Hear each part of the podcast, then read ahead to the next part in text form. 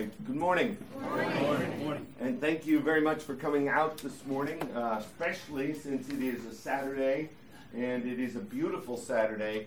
Uh, so I appreciate very much you uh, taking your time to be here this morning. And uh, I'm honored uh, to have been invited to this conference to come and speak and to minister to you. Uh, thank you for those of you that put effort into uh, making this such a wonderful success and all of the hard work that went into setting everything up in that, this, is, this is done excellently, uh, and I'm very glad and happy to, to be here. I heard someone cheer earlier when Columbia Bible College was mentioned, okay? Oh, and uh, were you in the seminary or the Bible College?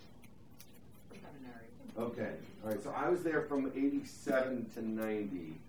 Uh, you were there. '89. You were there '89. Yeah, '87, Okay, all right. So we'll chat afterwards and see if uh, see if we know anyone in common.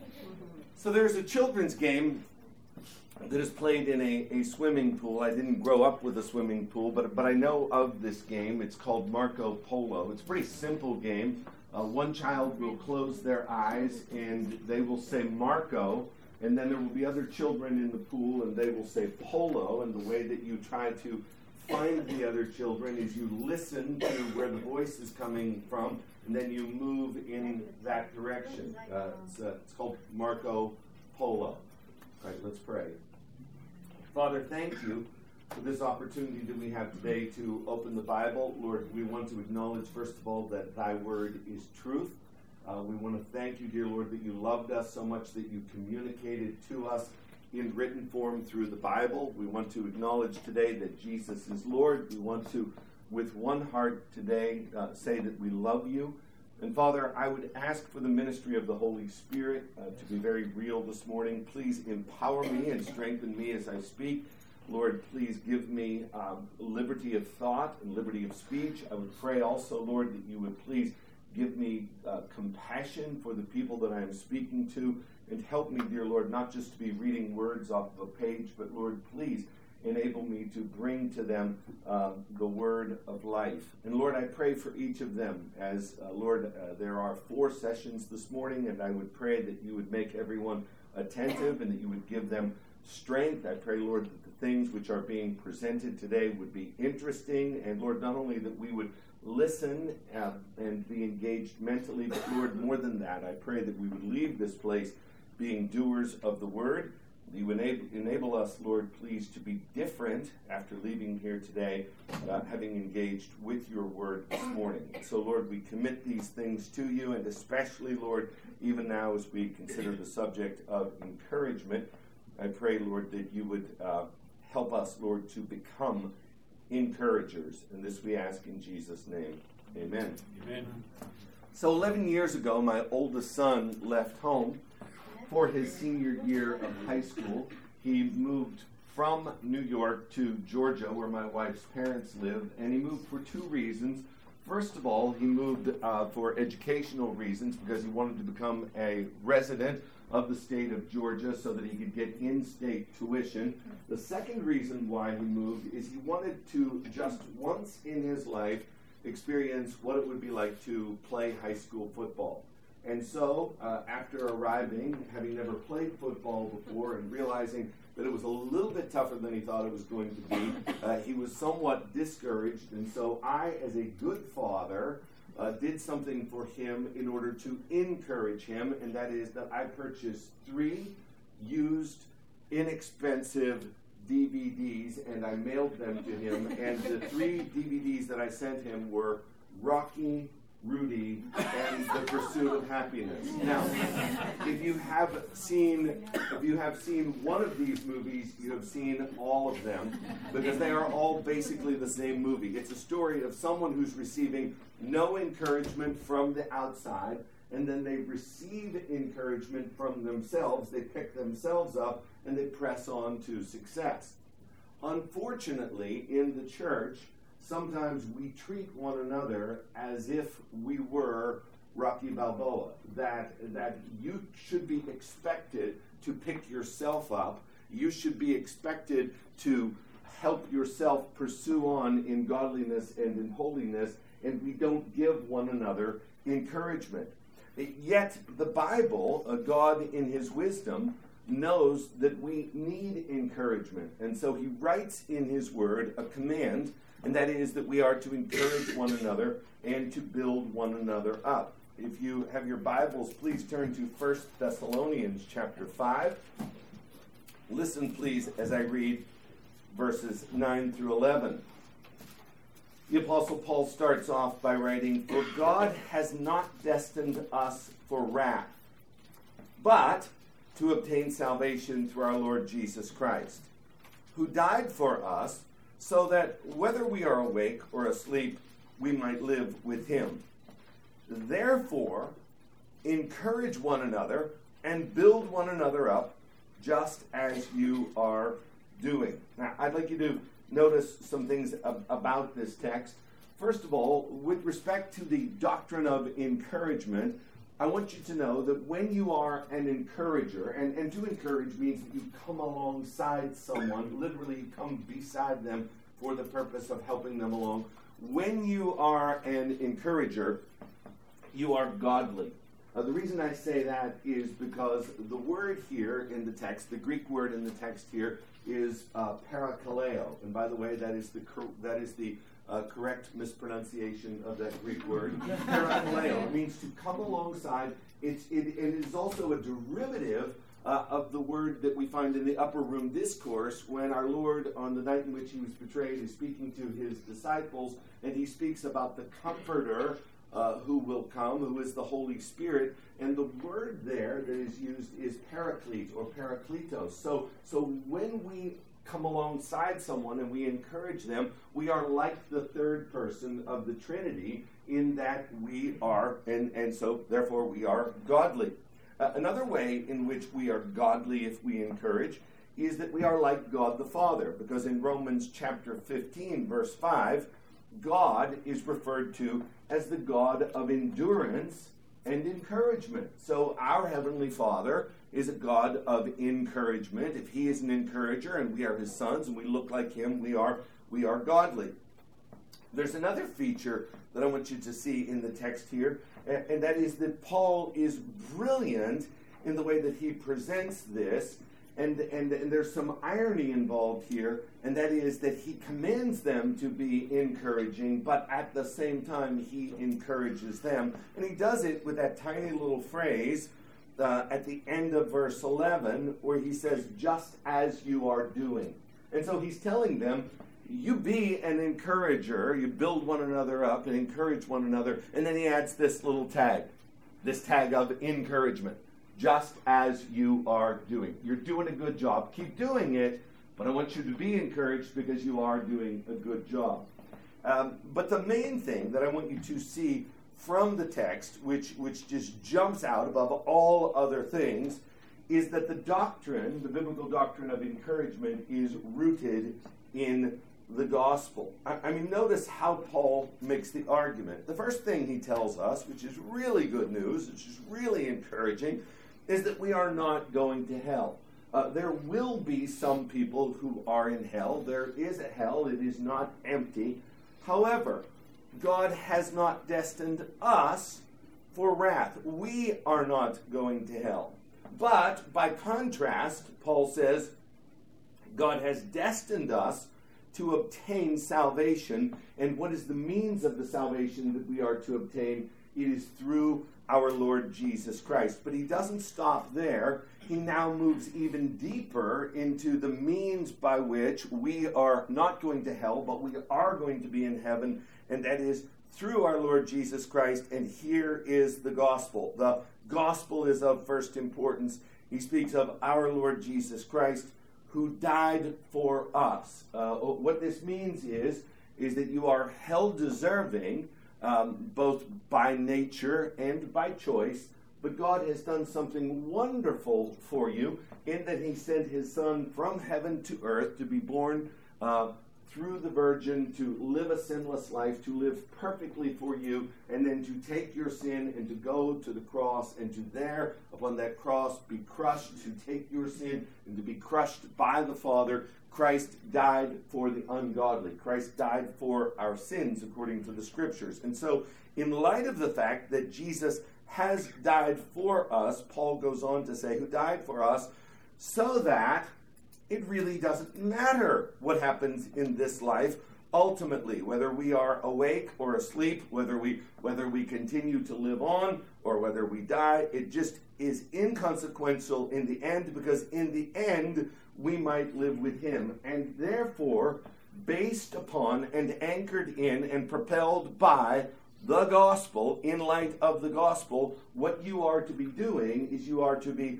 talking to one another and you are to be encouraging one another and building one another up. Uh, uh, ultimately, everything that can be said to one who is in their final destination going to be in heaven is encouraging.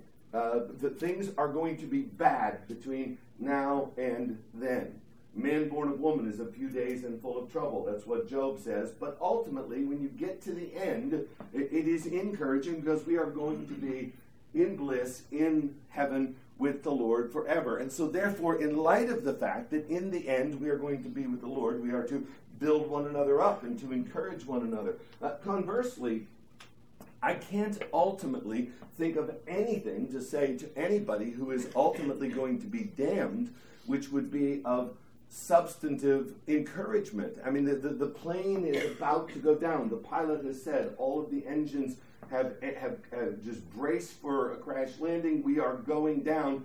You can't turn to the person beside you and say, Aren't these peanuts refreshing? Or uh, are you enjoying your movie? There's nothing that can be said to someone who ultimately is going to be in hell, which is of any encouragement at all. But anything that is going to, that is regarding someone who's going to be heaven in heaven can be encouraging.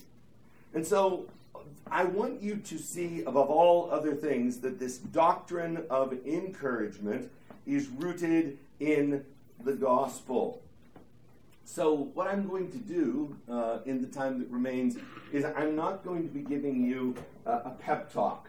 This is not a halftime speech. This is not a pat on the back. This is not how to win friends and influence people. This is not uh, a motivational speech. I'm not going to teach you how to flatter people or to manipulate people or to catch more flies with, with honey than with vinegar. This is not a Tony Robbins seminar. This is a gospel driven doctrine of encouragement. And, and so, if for whatever reason, as you're considering the subject of encouragement, you have not locked in to what has been said up to this point, you're really going to miss the heart and the motive and the drive behind it all, and that is that it is anchored in the gospel. And, and as you think about this, objectively, I, I'm not speaking now about our experience or how we feel, but if we just look at our lives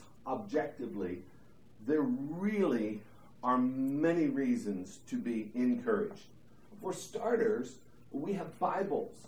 Uh, the God who spoke the world into existence has, for reasons only known to him, chosen to reveal himself and to communicate with us. And so we have the Word of God. Uh, that, in and of itself, is apart from any other person doing anything for you, uh, you should be encouraged because you have the Word of God. Uh, you are also uh, to be encouraged, and you should be encouraged in light of the fact that you have been joined to Christ. I mean, I mean, your sins have been forgiven, and your name is in the book of life, and you have been reconciled to God, and and and you have been justified, and you're in the process of of being sanctified, and ultimately one day you're going to be glorified. But even more than that, you have been joined to Christ. And as you study the doctrine of union with Christ, now the Father loves you even as he loves the Son. You are united to Christ. Uh, we have all of these things going for us. So you would think with, with the Word of God and the love of God and all that we experience in salvation, that, that all people who call themselves Christian would always be encouraged. But you know that that is not the truth. Mm. And I know that that is not the truth.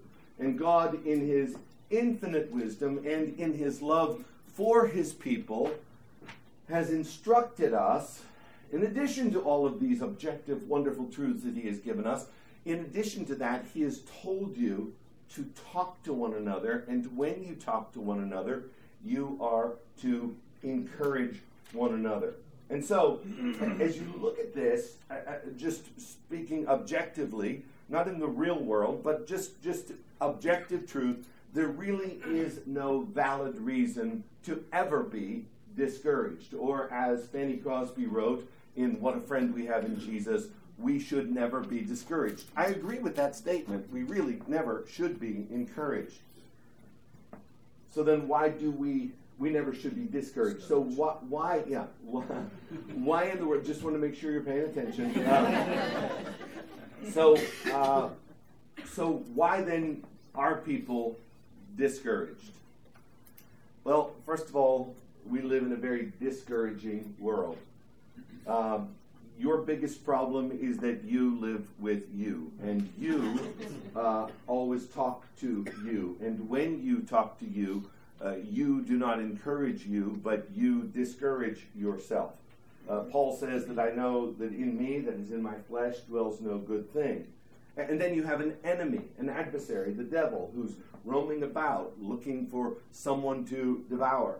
And then you have uh, perhaps someone in your family who is discouraging you. You don't get built up in the home, but you get discouraged or you get put down in the home. And then there's the world that we live in. I mean, we are here with one another today and we are singing these glorious songs about Christ, and then you're going to come to church tomorrow and you're going to be built up because you're going to be with the saints. But then you're going to go to work on Monday and you're going to be in the shop or in a cubicle or in an office next door to someone who will be uh, using foul language, taking the Lord's name in vain, speaking of things which are not in line with the Word of God, and you're going to listen to it Monday and Tuesday and Wednesday and Thursday and Friday, that will have a discouraging effect upon your soul. Uh, many of you have televisions. I have a television. Turn on your television and, and, and just watch a half an hour. And it doesn't matter which network you're watching, watch a half an hour of television and you will be spiritually discouraged. Uh, and then there are other reasons why people are discouraged. There are circumstances which would cause people to dis- be discouraged. Maybe you've lost your job. Maybe you're struggling financially. Maybe for some inexplicable reason you've been hit with a bout of depression, which you just can't figure out, but nonetheless you are very discouraged by that. And maybe some of you are struggling with illness or sickness in your body. Maybe you, you, have some sort of an infirmity which is always getting you down. We have many uh, influences from the outside which are, are, are working together in concert to make us discouraged. So if you look at it now, just, you know, if you're just kind of doing the math and you say, okay, God loves me, and He has sent Jesus to die for me. I'm going to be in heaven. We have the church, and in the church, God has commanded us to come together and to talk to one another and to encourage one another and to build one another up. And in light of all of the things which are happening to us by way of discouragement, certainly we can sympathize with one another. And when we see one another, what we would do is we would talk to one another and we would try to build one another up in the faith. It, it, seems pretty simple. I mean, we, we need encouragement. God commands us to be encouraging. So it would seem like when we come together, we would be encouraging one another. Why is it then that so many people struggle to be good encouragers? I think there's a lot of reasons. Uh, I think one of them is that uh, people who have never been encouraged don't know how to encourage. So, about 20 years ago, I was preaching a sermon at my church, and I, I think that that morning I was talking about the love that God the Father has for his Son, where the Father says from heaven, This is my beloved Son in whom I am well pleased. And so, as an illustration in that sermon, I took my son, uh, Parker, who at the time was eight years old, and I brought him up front and I stood him in front of me and I said, Parker, I want you to know that I love you. And I am pleased with you. And I am delighted that God has given you to be my son. Uh, Parker, I want you to know that I love you. And I want all of these people to know that I love you. And I wanted to make it very, I want to make it very public right now. I love you. Now, now go sit down. And then I preached the rest of the sermon. That, that, that illustration was just a very tiny piece of the beginning of the sermon. It didn't really, I, mean, I didn't think much of it. It was just kind of something to get people's attention and sort of to illustrate the point. I didn't think much of it. And as I was standing at the door that morning, there was a woman who walked by, and she was she was north of 85. I mean, she was she was she was not young and this was a very unemotional woman. This was a woman who um, I, I, I, she didn't really show much emotion ever at all. And as she walked out that morning, she shook my hand, and uh, tears were rolling down her cheeks. And she said to me, uh, Pastor, uh, when you brought that boy up there this morning, uh, that broke my heart. Uh, she said, because my mother and father lived and died and never once did either one of them ever tell me that they loved me. So I think it would be hard to be an encourager uh, if you yourself have never been encouraged. Uh, other people uh, are not encouragers because they they think that it is a form of flattery or it's a form of manipulation, and because they themselves have either uh, seen people manipulate them or they've seen manipulation or flattery used in a, in a, in a, in a bad way. Therefore, they want to make sure that in their interactions with others, that they are not uh, flattering them or they're not or they're not using some sort of manipulation. Um, other people do not encourage uh, simply because they are in pain and, and they are hurting. And so they it doesn't even cross their mind to, to think about other people because they themselves are hurting so much. If that's the case with you, I really would like you to consider the Lord Jesus Christ, for never has a man ever hurt more than our Lord Jesus Christ. And yet, as he is hanging upon the cross, uh, we have seven statements from him, and in those statements, he uses the few words that he has left to encourage others. Father, forgive them, for they know not what they do. Uh, woman, behold your son. Uh, John, here's my mother. Would you take care of her? Uh, assuredly, I say to you, today you will be with me in paradise. Nobody's ever hurt like Jesus hurt, and yet he uses the words that he has to encourage. Uh, there are other people who do not encourage simply because they are so self absorbed that really never crosses their mind uh, to think about how someone else is feeling. Uh, that they are just so madly in love with themselves uh, that they don't think to speak to anyone else. And then there are other people who do not encourage, it's because they are jealous. And basically, it goes like this If I acknowledge that something good is going on in someone's life, well, that is going to give them the upper hand. It's going to make them look good and I really don't want them to look good because I would never admit it, I would never admit it, but I am envious of them, I am jealous of them, and there are a million other reasons why people do not encourage. But what does encouragement look like?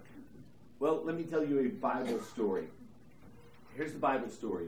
It's about a man by the name of Joseph. Now, you probably don't know him by the name of Joseph he appears in the book of Acts, in Acts chapter 4, verse 36, for the first time. And you know him better by the name of Barnabas. Uh, so let me tell you about this man, Barnabas. He's born in Cyprus. He's from the tribe of Levi. He's a Jew. He, at some point, moves to Jerusalem, and when he moves to Jerusalem, apparently he does well in business because he has enough money to buy a piece of land. And he gets saved. He's in the early church, and he is such an encourager that he gets a nickname, and the nickname comes from the apostles, and they say, We're not going to call you Joseph anymore. We're going to call you Barnabas, which is interpreted son of encouragement. And so there he is in the early church, this man Barnabas, and he is an encourager. So much so that they basically change his name to encouragement. How, how did Barnabas display encouragement to the saints there in the early church? Well, first of all, um, he gave them money. And if you don't think that money can be a form of encouragement, just try being poor and let someone give you money and you will find out what an encouragement it can be.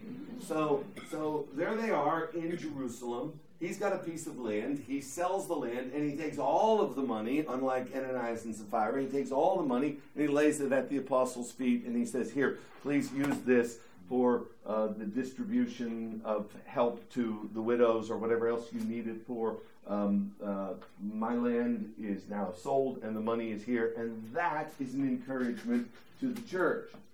The second way in which we see Barnabas being an encouragement is in the life of Saul of Tarsus. You remember Saul of Tarsus? He is a he is a a Christ hater and a Christian killer. He's on his way to Damascus uh, with letters to have Christians arrested and then brought back to Jerusalem where they would be tried and then executed. And, and he is blinded by the light and, and he hears the voice of the Lord, and he goes into uh, Damascus, and he's blind for three days, and then Ananias comes to him and prays for him, and, and he receives his sight, and then he begins to boldly preach the gospel in Damascus, and he has to escape out of a, out of a, the side of the wall in a basket, and he's let down, and then then then Paul disappears for three years, and, and, and he finally wants to come back to Jerusalem, where the mother church is, where the apostles are, and he shows up in Jerusalem, and when he does, the disciples would not meet with him. The church would not meet with him because they were afraid of him. They thought that it was a trick. And so he is rejected from having fellowship in the church at Jerusalem. Now, if ever you go to join a church and initially you are turned down in a membership interview, please consider that you are in good company because the greatest Christian who ever lived didn't pass his membership interview when he first went to Jerusalem. How is it, however, that he did get an audience with the disciples? It was the son of encouragement, Barnabas, who went to the disciples and said, It's not a trick. He really is one of us. He has seen the Lord. And what happened then is that Paul went, met with the disciples, and for 15 days stayed in Jerusalem and preached boldly the gospel of Jesus Christ. And he goes on to become the greatest Christian that ever lived, and certainly the greatest missionary that ever lived. How is it that he got his start, so to speak? It was through the doctrine of encouragement. And what was the source of that encouragement?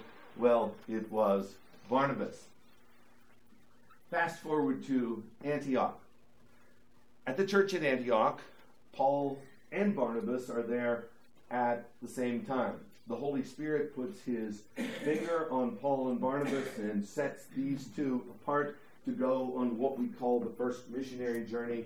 They are sent out from Antioch. They go down to Cyprus. They preach the gospel there. And then they head north up into Pisidian Antioch and then further north even up into the Roman region of Galatia, and they are uh, doing miracles and they are planting churches, and the gospel is spreading like wildfire. And for some reason, some unknown reason, out of nowhere, in Acts chapter 13, verse 13, Luke, the author, writes that they had a traveling companion by the name of Mark or John Mark, and for some inexplicable reason, he leaves and goes home. But Paul and Barnabas continue to take the gospel into the Galatian region and they visit the churches and then they revisit the churches and then they come back down to Antioch and then they realize that there is this dispute over in Jerusalem about whether or not Gentiles need to be circumcised. So they go over to Jerusalem and they settle the, the, the, the, the, dispute about circumcision for, for, for Gentiles. And then they come back to Antioch and they're at the church at Antioch. And Paul says, You know what? I think we need to go back and visit the churches that we've planted. And Barnabas says, You know what? I think we need to go back and visit the churches that we planted. And Barnabas says, Let me get John Mark and we'll be on our way. And Paul says, Oh no. No, we're not, we're not bringing him. He quit on us the first time. He's not going to have that opportunity again. And the dispute between the two of them was so strong that they themselves parted ways. Paul took a new partner and went north with Silas, and Barnabas came alongside John Mark, and they went back down to Cyprus. Now, I am not here today to settle the dispute as to who was right and who was wrong. If, if I had to, uh, if I had to bet, if I had to decide, I think Paul probably at the time was the one that was right. And I say that for two reasons. First of all, Paul was commended to the grace of God. And secondly, Luke follows Paul, he doesn't follow Barnabas. But even, but I'm not, but I'm, but I'm not here to pass judgment at this point even if I'm wrong, and whether I'm right or wrong really isn't the point today, what happens at the end of Paul's life, uh, when you get to the last book that he ever writes, in the last chapter of the last book that he ever writes, he is in a Roman prison and he pulls out his quill and his parchment and he is writing to young Timothy. And, and Paul is in horrible conditions at that point. He, he is about to die and with his final words in 2 Timothy 4:11, he says to young Timothy, "When you come, I want you to bring Mark. I want you to bring John Mark with you, not just because he's a good guy, but he is profitable to me for ministry." How did this guy, who was a quitter, who was not even worthy to go on the second missionary journey, how did he then, in the estimation of Paul, become one who at the end of his life he wanted to see who was profitable to Paul for ministry? I'll tell you how it happened. It happened through the doctrine of encouragement, through the person of Barnabas. And you say, well, what difference does all of this make? Well, I think for people who were hungry I don't know if you've ever been hungry, but I think for people who are hungry, the food that they were able to eat because of the money which Barnabas gave was an encouragement to them. I, I, I, don't know about you, but like every once in a while, I like to read Romans or First Corinthians or Second Corinthians. I like to read the 13 letters of Paul. I, I like to read the book of Acts and see what the Lord did through Paul. But do you understand that, humanly speaking, without Barnabas, there is no Paul? If Paul is ultimately rejected in Jerusalem, Paul doesn't become Paul. I don't know about you, but every once in a while I like to pick up the Bible and read the book of Mark. Do you understand? Without the ministry of encouragement, Mark doesn't become Mark, the Mark who wrote the second book of the New Testament. There is great value in encouragement. So, what does it look like in the here and now? So, what I'm about to share, I, I, I do not share um, by way of exaggeration, and I'm certainly not going to share what I'm about to share uh, in any way to, to be funny. It might be humorous, but I'm not doing it uh, to get a laugh. But I can tell you the truth that I was, uh, as a child, the worst child that I have ever known. And I've known some horrible children. I, have been, I've been a, a, a, pastor now. I've been in the ministry for, for 35 years, and I have some. I have known some some real hellions.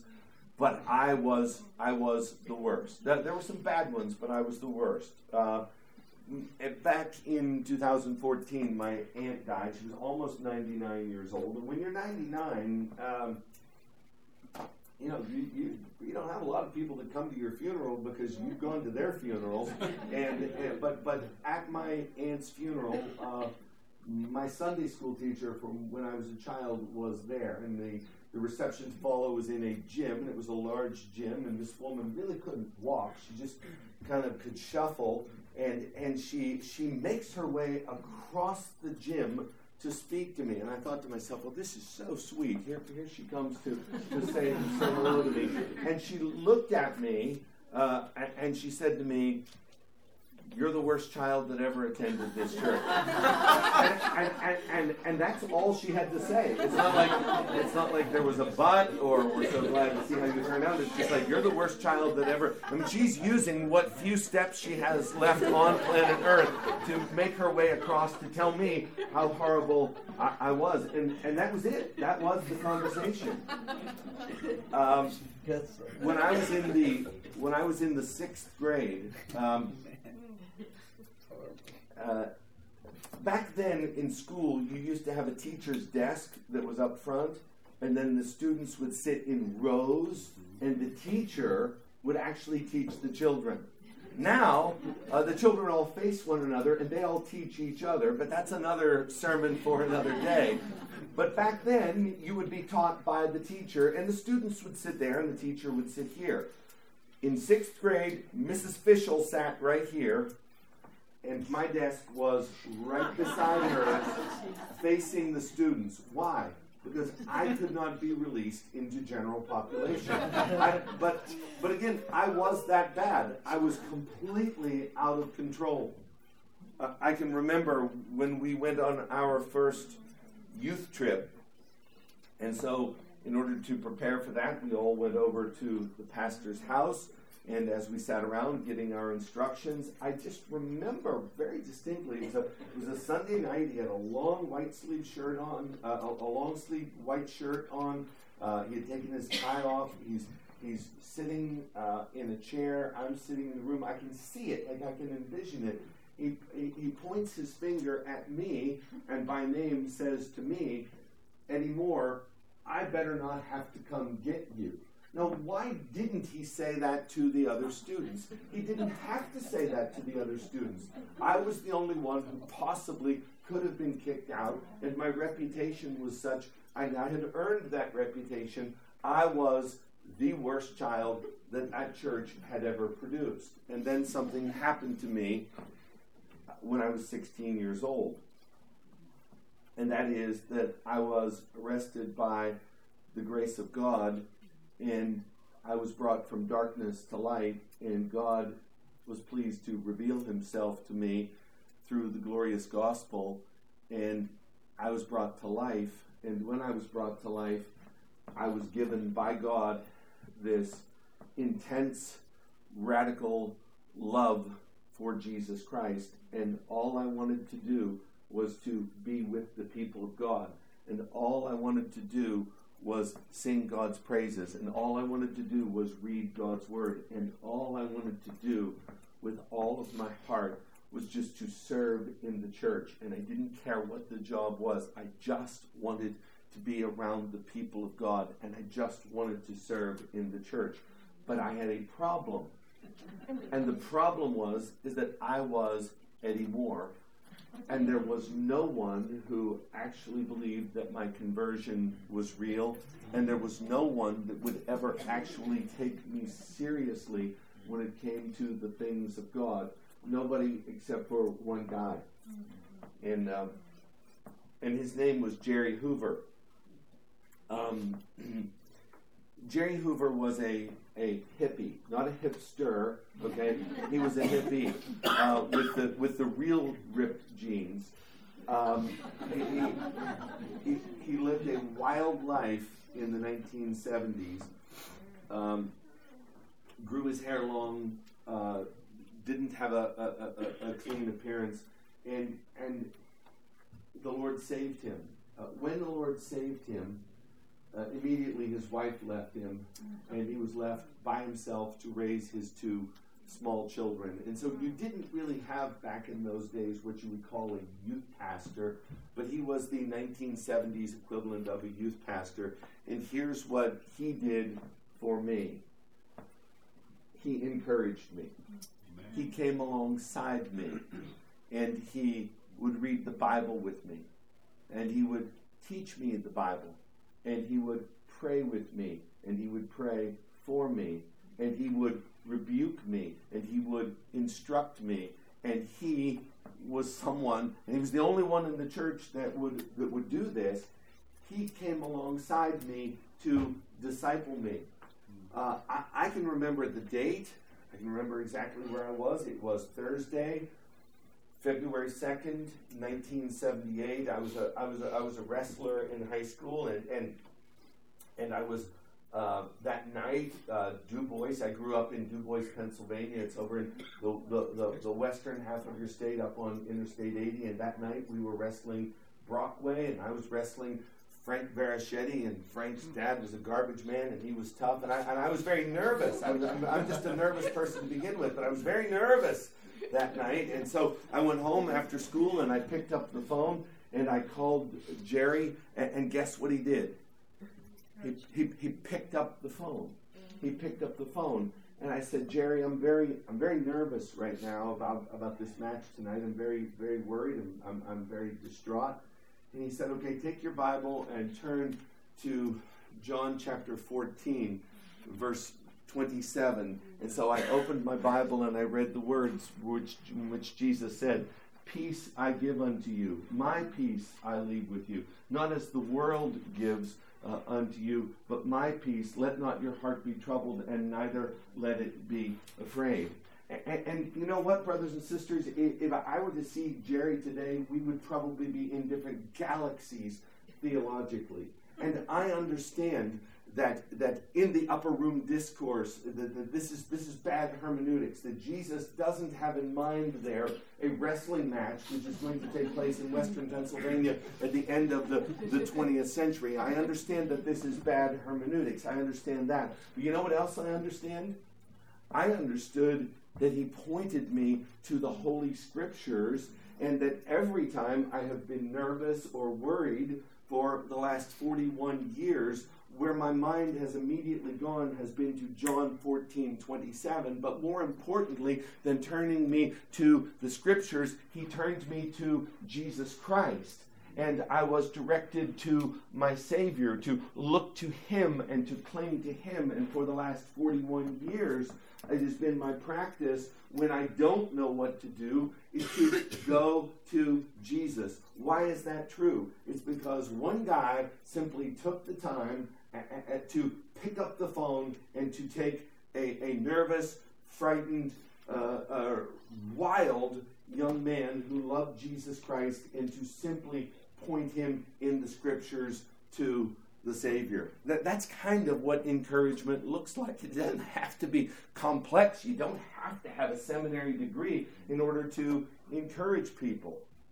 So let me very quickly then just leave you with some examples of, of how we are to encourage one another.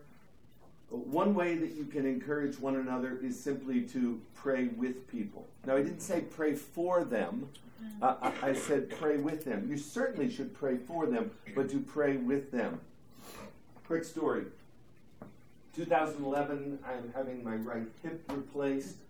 Uh, like a fool, on the night before the surgery, I went on YouTube and I watched a video of it. don't do that. You don't need to see that.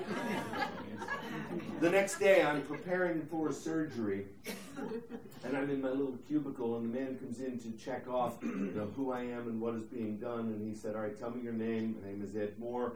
What are we having done today? Having my hip replaced, and where do you work? Just making sure he has the right guy." And he says, I work, I work at North Shore Baptist Church. He said, You're a pastor? He says, Hold on one second. He steps outside the cubicle. He motions for a nurse to come. She comes to the cubicle and he whispers and he says to her, He's a pastor. and I can see she looks to the left, she looks to the right, and she pulls the, the curtain and she comes in and she says, Pastor, I want to pray for you. And she leans over and she puts her hands on me and she prays the most beautiful, God honoring prayer. And it was as if someone had taken a bucket of warm water and had poured it over my head. And the peace of God that passes all understanding was guarding my heart and my mind in Christ Jesus. Brothers and sisters, I've been a pastor since 1984, and I have prayed for thousands of people, and I never thought that it really meant anything. I just kind of thought it was my job, and that's the thing that you do. It wasn't until I myself was prayed for that I realized the ministry of encouragement that comes for by through praying with people. And so when you see one another and you see that someone is down and you see that someone is distraught, it really doesn't take that much just to pull them aside and say, hey, can we pray together real quick? That is a great source of encouragement. Let me give you another one. Encouragement can, as I said earlier, come in the form of helping people financially. John the Baptist said, Those who have two give to the one who has none. So I'm in seminary. I am as poor as can be. I am working uh, over on Broad River Road. I'm making $5 an hour renting apartments. I'm driving a 1976 Buick Skylark, a car of which my father said, Ed, take that car, wash it, and then burn it. Uh, it, it, was it was a bomb. And and a deacon from the church that I went to called me up and said, "I need to borrow your car." How hard up would this guy need to be to borrow my car? He came to my job, got my keys, and came back an hour and a half later. And on that car there were four new tires. I couldn't afford four tires. I, at Columbia Bible College, was eating that free cheese and, and that orange juice, and, and, and we were barely getting by. That, brothers and sisters, was 28 years ago, and as long as God gives me my mind, I will remember what it felt like to get four new tires put on my car. Someone's down and out. God has blessed you. You have the wherewithal to help someone else it is a large encouragement to them to come alongside them and to lift them up in that way. Another way that we can encourage one another is to rebuke one another. You come alongside the person and then you tell them the truth. When they are going the wrong way, you bring them back. James says, Let him know that he who, who, who brings back a wanderer from the error of his way saves a soul from death, and covers a multitude of sins several years ago, long before we had GPS, there was a friend of mine in South Carolina who wanted to go to New York City, and he didn't really know how to read maps. And I said, This is just the simplest thing in the world. I said, All you have to do is to get on I 20 going east, and then you get on I 95 going north. Go as far as you can. When you go as far as you can, you will be at the George Washington Bridge. You will be in New York City. 20 east, 95 north. He got on I 20 and he drove and he drove and he drove and he drove and he said, You know, I ought to have seen 95 by now. And so he pulled over to ask for directions in Birmingham, Alabama. he had gone the wrong direction. What does encouragement look like when someone is going in the wrong direction? You're doing a good job, you got your hands on the wheel, you're checking your mirrors. No, encouragement means get off, turn around, go back. And I think with the privatization of American life, we don't get into other people's lives or close enough to them to say, hey, you're going the wrong way. Turn around and go back. And then finally, finally, encouragement means if you see something, say something. If you see something, say something. So I have a friend who's a young man who's a pastor. We were at an event together. He shared, and after he shared, I sent him a brief and, I mean, utterly meaningless text that said, Good job, I'm proud of you. Six months later, we were at another event together, he preaches again, and as he finishes his sermon, two seconds, I pull out my phone and say, Man, you really did a great job this morning. I'm really proud of you. Uh, that, that, was, that was really helpful. And he pulls me aside immediately after getting the text, and he said, Six months ago, you sent me a text telling me that I did a good job. He said, and when you sent that, I showed it to my wife, and the two of us just stood there and wept He said, Because I do not have a Christian father, and I have never once ever had a man tell me that he was proud of me and that I did a good job. And he says, Now you've done it again today, and I can't take it. I can't take it because no one ever tells me that I have done a good job. And I am asking myself, why? Why are we so stingy with our words? How hard is it to look at someone and to see the grace of God in their lives. I'm not talking about manipulating them. I'm just saying that here is someone who was on their way to hell, but they've been rescued by the grace of God, and now there are evidences of grace in their life. Why do we not simply say, good job, or thank you? I mean, for crying out loud, if you go into a cheap diner, and as you are there, if your water glass is half empty, and someone, not even the waiter or waitress, just a busboy comes up and fills the glass from the middle to the top, you will turn to them and you will say, What? Thank you. Thank you. How in the world does your pastor or someone else who's teaching a Sunday school class labor in the Word of God and stand and faithfully bring the Word of God? I'm not even talking about being articulate. I'm not even talking about being dynamic. I'm just talking about being faithful. How in the world does someone faithfully feed your soul and then you walk out of church without even saying thank you or acknowledging that it even happened?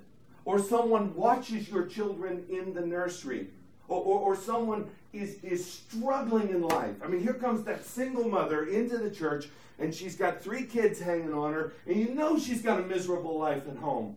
But she's doing the best that she can to get to the church.